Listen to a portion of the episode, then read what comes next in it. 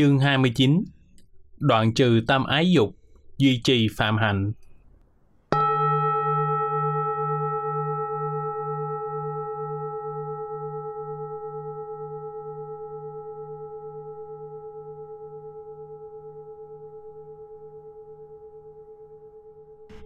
Một, dịch nghĩa Đức Phật dạy rằng Này các tỳ kheo, phải dè dặt, chớ ngó nhìn nữ sắc, cũng như không nên tiếp chuyện với họ. Nếu có phải nói chuyện, thì hãy chánh tâm suy nghĩ. Ta là một vị sa môn, sống trong cuộc đời bất tịnh, phải như hoa sen, sinh trưởng từ bùn, nhưng không bị bùn làm nhơ uế. Các thầy phải có cái nhìn viễn ly, xem người già cả như mẹ, người lớn hơn như chị, người nhỏ hơn như em, nhỏ hơn nữa như con cháu. Phải nhìn nữ sắc, dưới khía cạnh đổ thoát họ mới tiêu diệt được các ác niệm.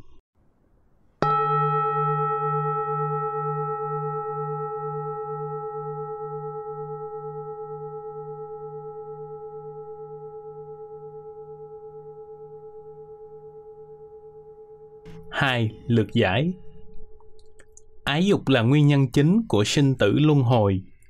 Ái dục là quả bom tàn phá là bồ đề giải thoát. Diệt trừ được ái dục là chặn đứng sự luân hồi, mở cửa giải thoát.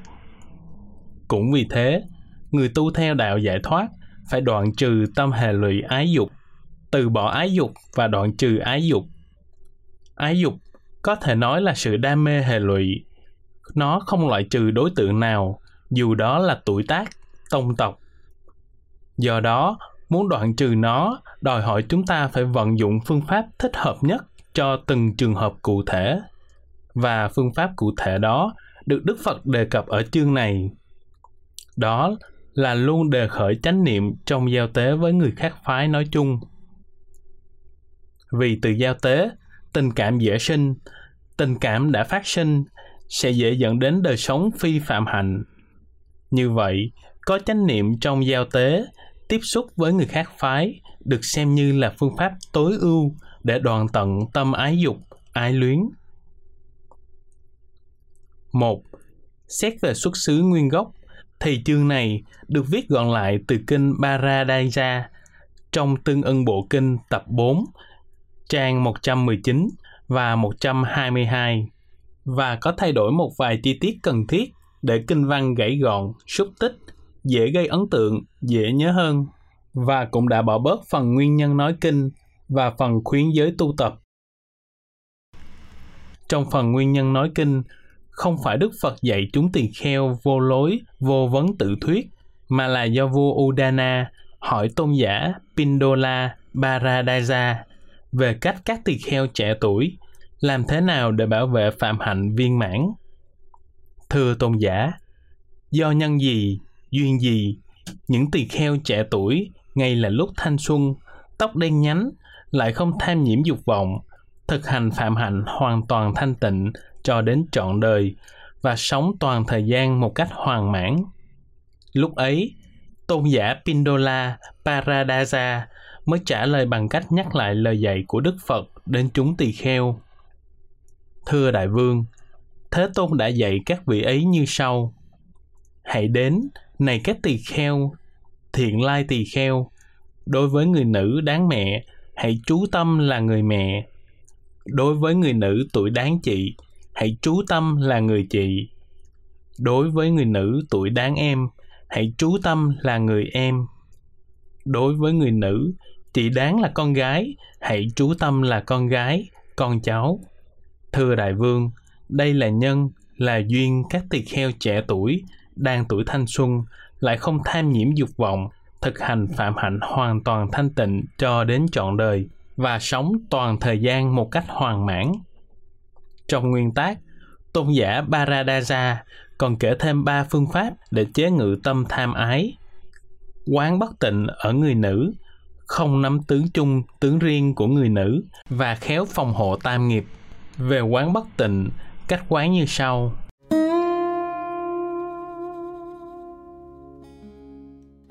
Hãy quan sát thân này. Từ bàn chân trở lên trên từ đảnh tóc trở xuống bao bọc bởi da và chứa đầy bất tịnh sai biệt. Trong thân này, đây là tóc, lông, răng, móng, da, thịt, gân, xương, tủy, thận, tim, gan, hoành cách mô, lá lách, phổi ruột, bao tử, phân, mật, đàm, máu, mũ, mồ hôi, mỡ, nước mắt, mỡ da, nước miếng, máu mũ, nước ở khớp xương, nước tiểu. Đây là nhân, đây là duyên, vân vân. Về hộ trì các căn, nội dung như sau. Hãy sống hộ trì các căn.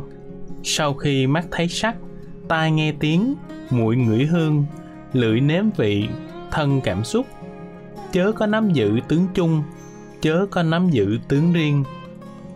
Những nguyên nhân gì?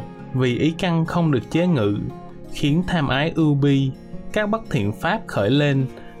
Hãy thực hành nguyên nhân chế ngự các căn ấy. Đây là nhân đây là duyên. Về phòng hộ tam nghiệp nguyên tác chỉ rõ.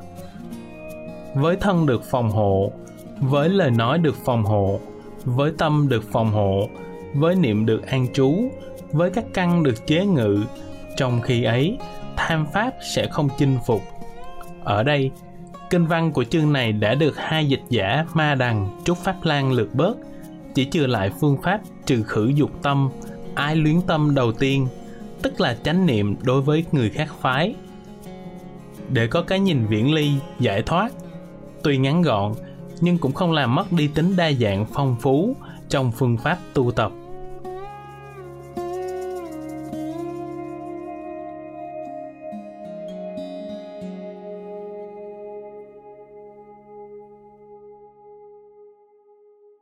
2. Cách dứt trừ tâm ái nhiễm Phương pháp đoạn trừ tâm ái nhiễm được nêu lên ở đây là hạn chế tối đa sự quan sát, dòm ngó, để ý về nữ sắc. Vì chính từ quan sát dòm ngó, để ý, chúng ta sẽ dẫn tâm thiên hướng về đam mê nữ dục. Và như vậy là bất hạnh, đau khổ. Do đó, không dòm ngó nữ sắc là phương pháp đầu tiên để ngăn chặn tâm ái nhiễm. Nhưng trong thực tế, người tu sĩ không thể tách rời các hình thái sinh hoạt với xã hội, cũng phải gia nhập vào các dạng thức sinh hoạt. Vì thế, việc nhìn thấy nữ sắc là không thể tránh khỏi. Nhưng khi nhìn thấy hoặc sinh hoạt chung một môi trường, sự tiếp xúc, giao lưu, đối thoại, muốn không bị chất ái nhiễm chi phối người tu sĩ phải tự hạn chế tối đa theo điều kiện có được.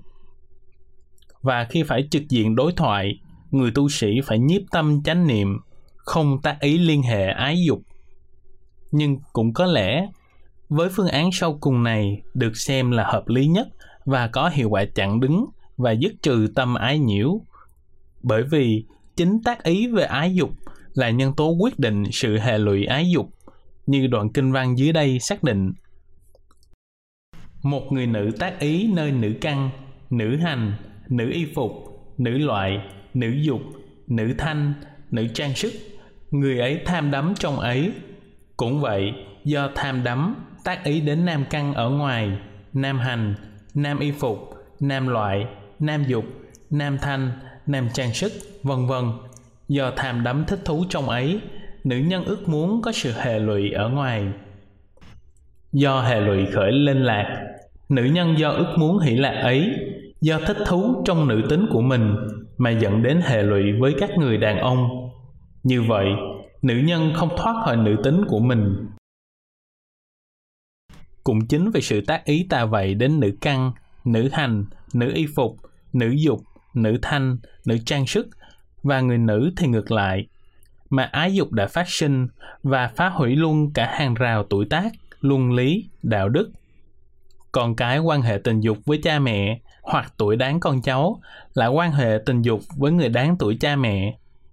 Điều này thông qua báo chí, thông tin đại chúng, chúng ta biết khá đầy đủ.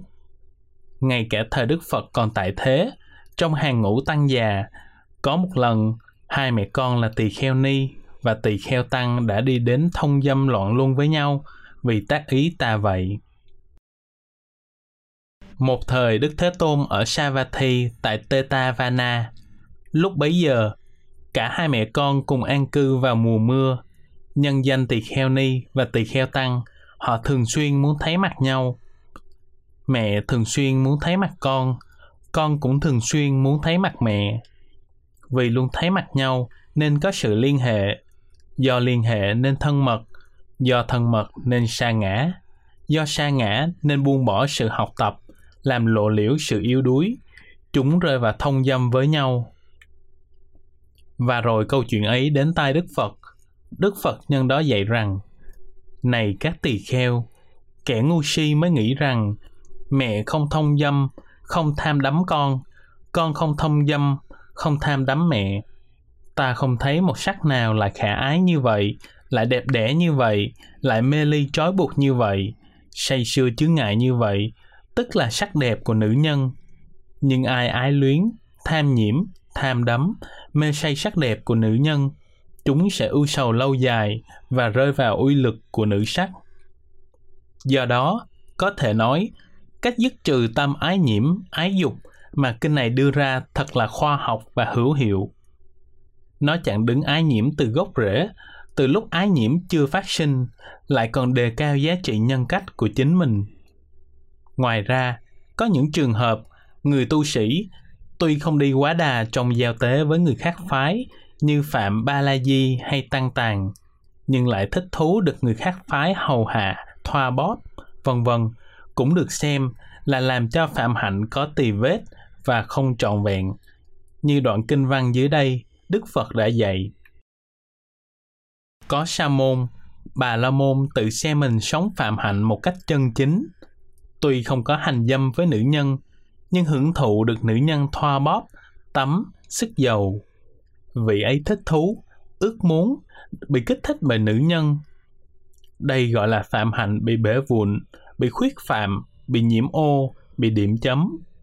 Đây gọi là hành phạm hạnh không thanh tịnh, bị liên hệ, hệ lụy với dâm dục, không giải thoát khỏi sinh, già, bệnh, chết, ưu bi, khổ não. Lại nữa, có sa môn, bà la môn tự xem mình sống phạm hạnh một cách chân chính, tuy không hành dâm với nữ nhân, không có hưởng thụ nữ nhân xoa bóp, tắm, sức dầu, nhưng cười giỡn chơi đùa, vui chơi với nữ nhân, lấy mắt nhìn mắt, trừng mắt theo nữ nhân, lắng nghe tiếng cười, tiếng khóc, tiếng hát của nữ nhân, hoặc ký ức, tưởng tượng về chúng. Tất cả làm người ấy bị ước muốn bất thiện kích thích. Đây gọi là phạm hạnh có tỳ vết, ta nói rằng không thoát khỏi khổ. Sợ dĩ Đức Phật cho rằng những điều trên là phi phạm hạnh là vì nó sẽ là nhịp nối sự phá hủy phạm hạnh ở tương lai và làm tỳ kheo rơi vào nếp sống phàm tục. Trong kinh, Đức Phật còn đặt tỳ kheo trong chiến trường diệt trừ tâm ái dục, duy trì phạm hạnh giải thoát. Nếu như trong quân sự có năm loại chiến sĩ yếu đuối, thấy bụi mù tung khói, thấy cờ xí dựng lên, nghe tiếng la hét, khi bị thương đã chùn chân, rủn chí, không can đảm xông pha chiến trận, thì tỳ kheo khi tiếp đối với nữ nhân cũng vậy. Một, tỳ kheo khi thấy bụi mù đã run chân trong đời sống phạm hạnh, biểu lộ sự yếu đuối trong học tập, từ bỏ học pháp, trở lại đời sống thế tục. Bụi mù được hiểu với nghĩa khi nghe ở một nơi nọ có một phụ nữ, thiếu nữ xinh đẹp, khả ái, làm đẹp lòng người với gương mặt hấp dẫn như hoa sen.